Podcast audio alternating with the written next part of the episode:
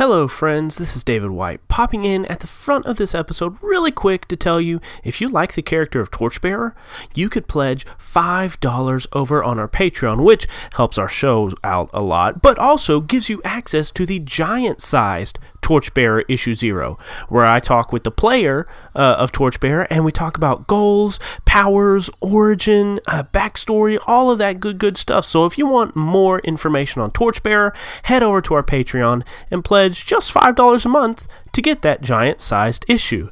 However, you choose to enjoy this episode, I do hope that you enjoy it. Hello, friends. This is Phil Montgomery, and you're listening to Tales to Inspire.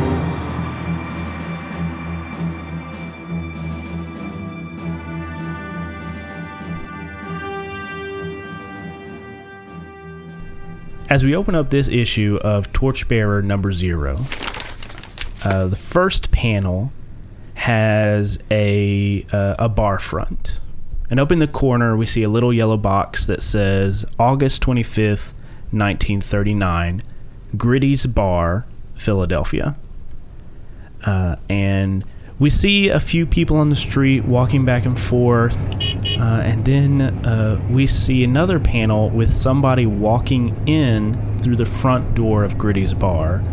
Phil, could you describe what does this person look like?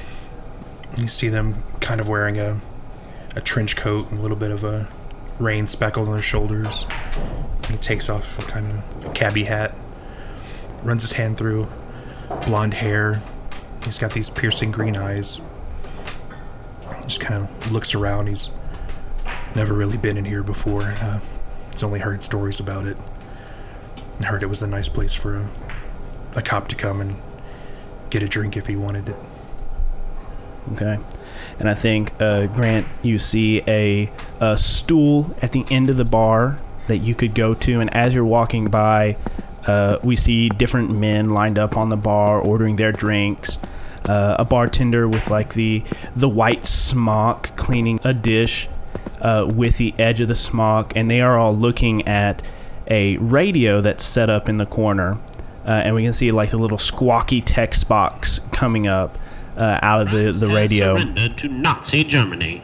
Hitler's self-proclaimed symbol of Aryan supremacy, the Übermensch walked down the Champs-Élysées with German troops in tow, flaunting their superiority in front of the overrun population of Paris, France. This reporter has to wonder if Great Britain will be the next country to fall to the furor of the Third Reich and the goose-stomping boots of the Übermensch. Thank God that we here in the United States are safe and uninvolved with this overseas conflict. And so you hear that In report news, uh, coming out of the radio, and somebody over in the corner says, "Hey, turn that off!" And the bartender reaches over and turns the radio down just as you are sitting down in your stool. Bartender walks over to you, says, "I haven't seen you around here before." What's your name? Um, I, I'm Grant, Grant Godwin. Uh, it's my first time. Well, I'm happy to serve you. What do you need? Um, I, I don't really know. Uh, can I get cranberry juice? He there's a panel of the bartender just looking at you with no text bubble and like a curious look on his face. And the next panel has him in that same pose with a smile on his face. It says, "Sure, bud. Cranberry juice coming right up." And he disappears. Uh, and as you're sitting there waiting for your cranberry juice, uh, we see another figure walk into the panel with you and sit down next to you. She has a very wide brim hat uh, with a feather coming out of it. Uh, she is tall, broad shoulders, but you can't really tell. Is that her shoulders? Is it the outfit that she's wearing? Uh, but she pulls up a stool right next to Grant, uh, and she looks at you and leans on the bar and orders a drink herself. And as she looks at you, she says, "Why so glum?" It's been a rough day. Seems like the world's going all kinds of crazy, doesn't it? The uh, bartender walks back with your cranberry juice, puts it down in front of you, puts down a whiskey sour in front of her. Uh, she takes a sip and, or she picks it up, and we we don't see this woman's face yet. We see like the bottom half of her uh, face, and we see like red lipstick, and she holds the the glass up to her lips, and she says, "Some might say the world's been going crazy for a long time." She takes a sip. They'd be right. And Grant takes a sip of his cranberry juice. Uh, just. It's hard being a cop these days. I just always feel like I'm running around, putting out fires. What's so bad about putting out fires? It's just that somebody gets hurt, somebody gets murdered. We get called to the scene, and it's it's our job to find out who did it. Something gets stolen. Something gets broken. We get called to the scene to find out who's responsible. And it just feels like day after day, night after night, we're just reacting. And it's not actually helping anybody. I'm sure, we we catch the occasional murderer, we catch the occasional vandal, but I just I wish we could stop these things before they happen. Before somebody gets hurt, before something gets broken. You, you know? you feel like you're just reacting and you want to be proactive. Is that right, Grant? Yeah. Uh, how do you know my name? And I think the uh, we haven't seen her face, her full face yet, and then we finally get uh, a panel with her face fully in it, uh, and she has that bright red lipstick. She has uh, curling, bouncing brown hair. She has beautiful green eyes, and then there's a yellow text box right next to her that says, "Felicity Fallon, the sixth torchbearer." But Felicity looks at you and says, I know a great many things about you, Grant, and about the capacity for compassion inside of you. If only you could take that compassion and spread it to the rest of this world. Because, as the radio was just saying a moment ago, seems like we could use a lot more compassion. Wouldn't you agree? Yeah. Yeah, I think so. uh, Felicity reaches up to her big hat with that feather and she undoes this little pin that's pinned into the fabric there. And she slaps it down on the table in front of you. Here, take this. as she moves her hand away, that pin is gone. What is in its place on the countertop? It's kind of a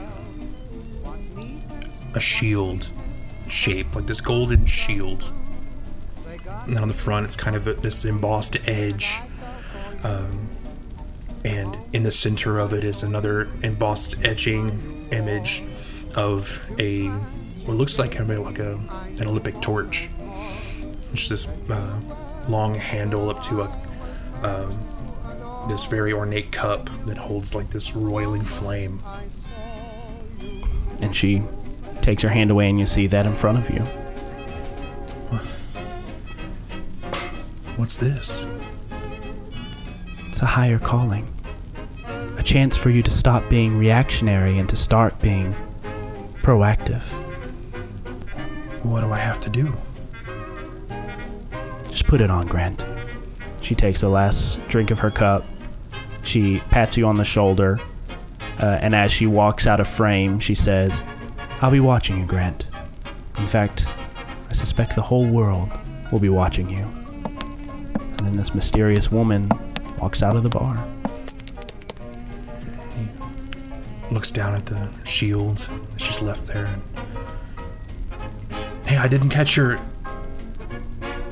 She's already gone. Mhm, And you see, like, the door slightly ajar, and then a panel of it shutting closed. And we turn the page from those panels, and uh, we see a new panel that says, up in the corner, in that yellowed box, says, July 1940, Liberty Bell, Philadelphia. And we see the iconic Liberty Bell surrounded by the historic district of Philadelphia. But attached to the Liberty Bell, we see wires and nodes and like little tall oblong light bulbs all flickering and going off. Uh, and we see people panicking and running around. Uh, and up on the ledge next to the Liberty Bell, uh, with all of these machines and wires crisscrossing across him, we see Daniel Duskowitz. Uh, Phil, could you describe for us what does Daniel Duskowitz look like? He is a very, um, like, average height, kind of lanky, um, very nerdy looking scientist. He's got these uh, uh, big black rimmed glasses, and he's got this kind of shock of uh, crazy black hair that's kind of sticking out in all all manner of directions all over his head. Okay, and he's definitely wearing like Oh, a full body white Yes, smock, he's right? got a, like a lab coat that's got Yeah. burns on the sleeves a little bit, and just like these different like acid burns. Just like looks like it's seen better days from all these experiments that he's found himself concocting. And uh, he is standing up at the Liberty Bell and screaming, "Yes, yes, panic, my test subjects!" And he's fiddling with these levers on this huge console. Uh, and I think at that time, Torchbearer arrives. Torchbearer kind of falls from the sky and lands at the foot of these steps. Duskowitz, you've gone too far this time. Oh, goody! It's the Torchbearer, Philadelphia's favorite son. This isn't how it should be. You're driving all these people mad. Oh, but I can get so much madder. But this could all end. All I want is the light for myself. If I had that, imagine the possibilities that I could unlock, the scientific achievements. If only you would give it up. All you've done here today, Duskowitz, is prove every reason why you should never, ever control the light. I had a feeling you'd say that. And he grabs this huge red lever and pulls it all the way down. And all these conduits and wires and these light bulbs go from this light flashing to like a almost like a blue light or dark light, uh, which in 1940s America has never been seen before. Uh, but it channels up from these batteries and things along the base all the way up to the Liberty Bell. And there's this resounding gong as a wave of miasma shoots out in all directions. And we see this bright, beautiful day, the colorful houses all around the Liberty Bell get saturated in this like deep purple, almost black color. And it reaches out and just washes over the crowds of people in this area. Uh, and Torchbearer, I would like for you to roll a Defy Danger roll. Um, so go ahead and take 2d6 and add your Protect stat to it. That'll be a 13. A 13. Very handedly. So this dark light washes over you. And we see a panel of like these tendrils of this purplish black light eking their way towards your eyes. Um, but you resist. Tell us, how do you resist? This wave washes over him and it threatens to overtake him as these tendrils creep up his face towards his eyes. And you see a flash of light at his eyes that kind of causes these tendrils to to shirk and to jump back from him. And then from this this golden shield that he wears on his chest, this light begins to emit, and these tendrils just kind of retreat from him, like from all over his body, as he creates this kind of shell of light around him to yeah. protect himself. Yeah, I like that. So like everything in the panel uh, is dark and purplish, but like there's this oblong shape around Torchbearer, and he's like the color that he like should be. Like his outfit is all showing. And I guess what what kind of outfit is Torchbearer wearing? What does he look like? He has it like his muscular figure and his blonde hair and his green eyes, and he has this um, a kind of uniform that's kind of um, a mix and match between like what the um the army at the time was wearing and what uh, the police officers at the time wear.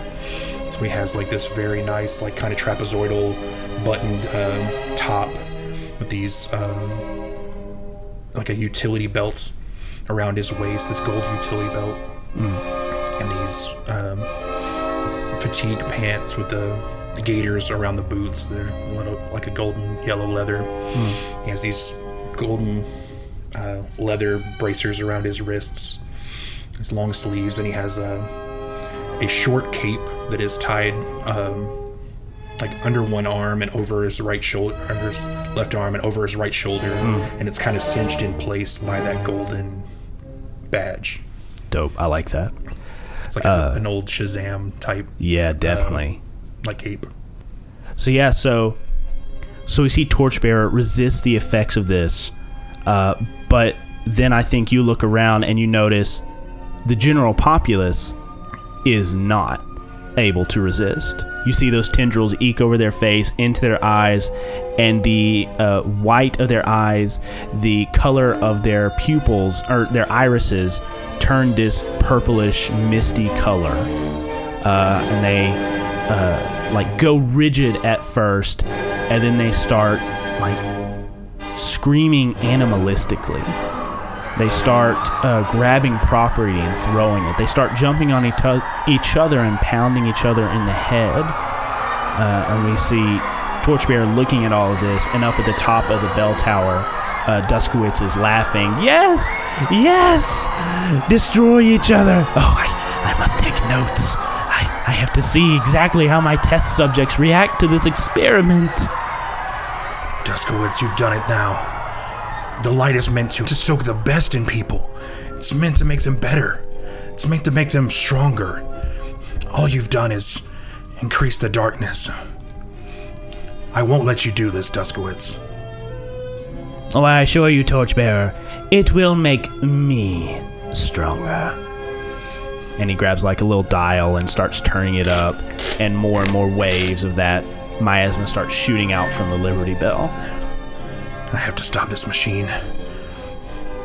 I can't let these people get hurt. I can't. I can't let this darkness exist anymore. Rush towards this machine, kind of pulling back a fist that glows with this bright and brilliant light. Yeah, let's go ahead. So are you you're trying to smash this machine? Okay, let's roll. Let's roll a takedown. Okay. Uh, so roll 2d6, and I think you're definitely using your smash stat for this. So go ahead and roll your smash stat.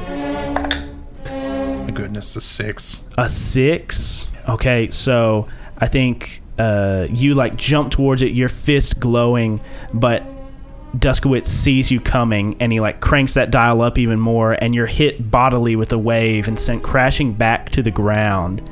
And as you do, you look up and you see a crowd of these people all around you.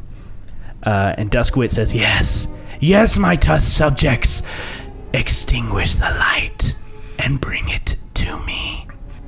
Torchbearer kind of gets up and sees all these people surrounding him. He's like, No, you don't have to do this. You don't have to listen to him. And Torchbearer kind of like increases this light around him and will start kind of like these intense waves coming from this machine and just starts, uh, creates a shield in front of him to try and slowly like walk forward, step forward towards this machine, pushing the uh, pushing the darkness back with the light. Okay.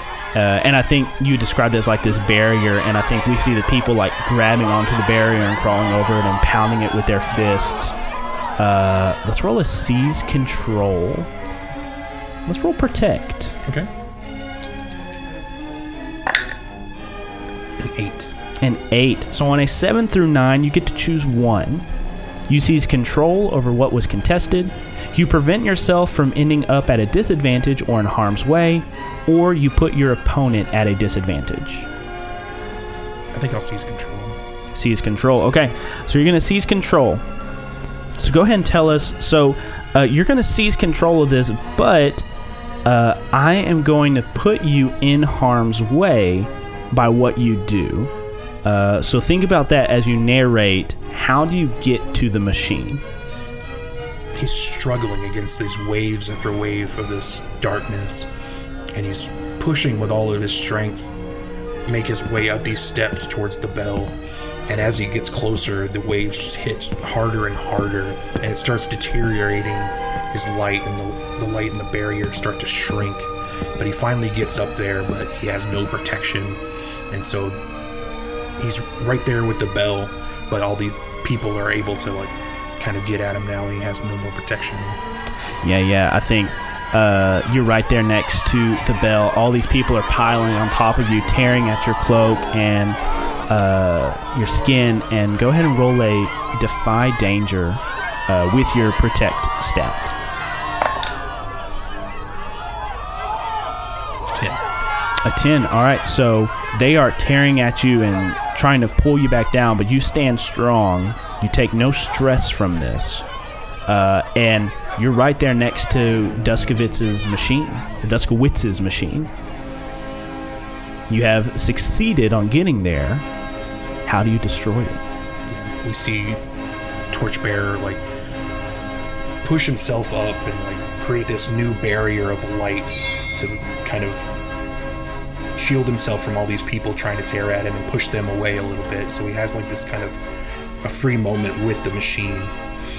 And I want to say that he grabs the bottom of it and will start trying to, to uproot it and fly it upwards, just to try and um, tear the, tear it away from these uh, dials and batteries and these other uh, gadgets that Duskowitz is attached to him. Yeah, and you grab it, and like you said, you you shoot up towards the sky, and all those wires and tubes and conduits pull tight.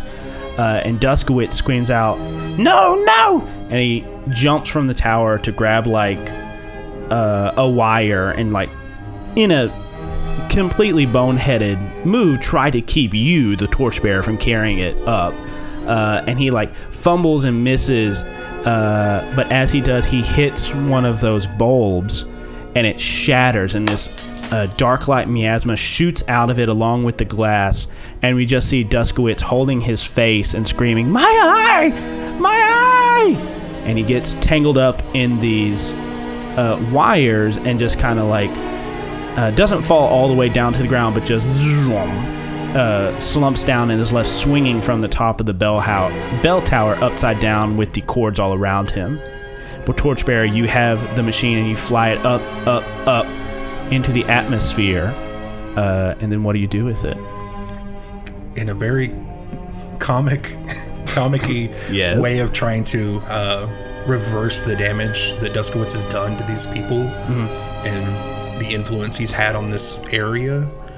I want Torchbearer to be kind of like in, like holding the the bell up with one hand, and then create like this light barrier and smash smash the bell in a way that it rings out over everything again but this time it's just it's waves of light. Mm. And it's kind of washing away this dark miasma these tendrils that are, have attached themselves to the people in the causing them to panic I like that. Yeah, you you hit the Liberty Bell, and with another resounding gong, waves of light shoot out, restoring the color uh, to the scene and to the houses and to the people below. Uh, and we see those uh, tines of darkness fall away from their face. Uh, their eyes are normal again. And then we turn the page, and we see like the police have arrived uh, and there's an ambulance there, and some medical workers are checking on people to make sure they're okay. And you see a couple of um uh, police officers have Duskowitz like in handcuffs and are leading him away. Uh, and you see there is like a uh, a bandage wrapped up around his head and over that eye that he was holding earlier. Um, and as they're leading him into the the van, uh, one detective Randall walks over to you.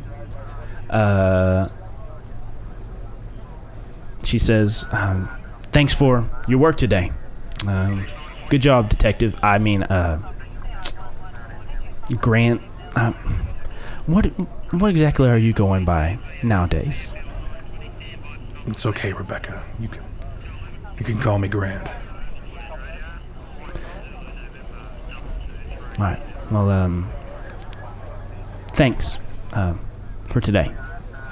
i just wish i could have gotten here sooner might have saved all these people a lot of hardship a lot of pain Well, I'm sure they feel differently. And she like motions behind you, and you see this uh, crowd of people like swarming around you, and we see Grant like uh, exalted above these people. Somehow the artist has drawn him like up above these people, next to Rebecca, and all these people are like clamoring and raising their hands to you, and we see like all these different text boxes merging into one, and it just says, "Thank you, Torchbearer," and it has like the huge logo of your name there in the text bubble. And then we turn the page to the final page of this issue, and we are inside that ambulance carrying uh, Professor Duskowitz. And we see the, the medical attendees all around him. We see him kind of strapped down in handcuffs, uh, that bandage over his eye, uh, and then we see a panel that's closer to his face, and then uh, panel that's even closer to his face, and we see that behind the folds of the fabric of that bandage, we see just little glowing dark light in the shape of an eye bleeding through, and we just see a little weak text box that says, "Yes." And then down at the bottom of that panel, we see to be continued in Tales to Inspire, Issue 1. End of episode. Thanks for listening to this week's episode of Tales to Inspire. We'll be back with our next episode in two short weeks. If you have social media, you can find us on Facebook and Twitter. Like and follow us at Misconceptions Pod for up to date information about the show, behind the scenes pictures, and just to show us your general positive feelings about the show. We also have a Discord. You can click the link below to join our Discord so that you can chat with other friends of the show and chat with other cast members directly. We also have an email. If you would like to contact us that way, you can email us at misconceptionspod at gmail.com. This show is fully supported by the generous monthly donations of our patrons on Patreon. If you would like to join that elite group of supporters and gain access to exclusive content, please consider joining our Patreon. The Tales to Inspire theme song was composed by Esteban Del Pino. You can find out more about his music on fiverr.com slash IAM underscore W-A-K-E. Torchbearer was played by Phil Montgomery, who can be found at BMC Philanthropy on Twitter. And I'm David White, your editor-in-chief. You can find me at Mr. Banana Socks on Twitter. The role playing game system used in this production was a modified version of the Worlds in Peril role playing game by Samjoko Publishing. Tales to Inspire is a product of the Misconceptions Podcast Network. Find out more about our other shows and buy cool merch at misconceptionspod.com. And that's it for this week's episode of Tales to Inspire. Thank you so much for listening, and keep it nerdy, y'all.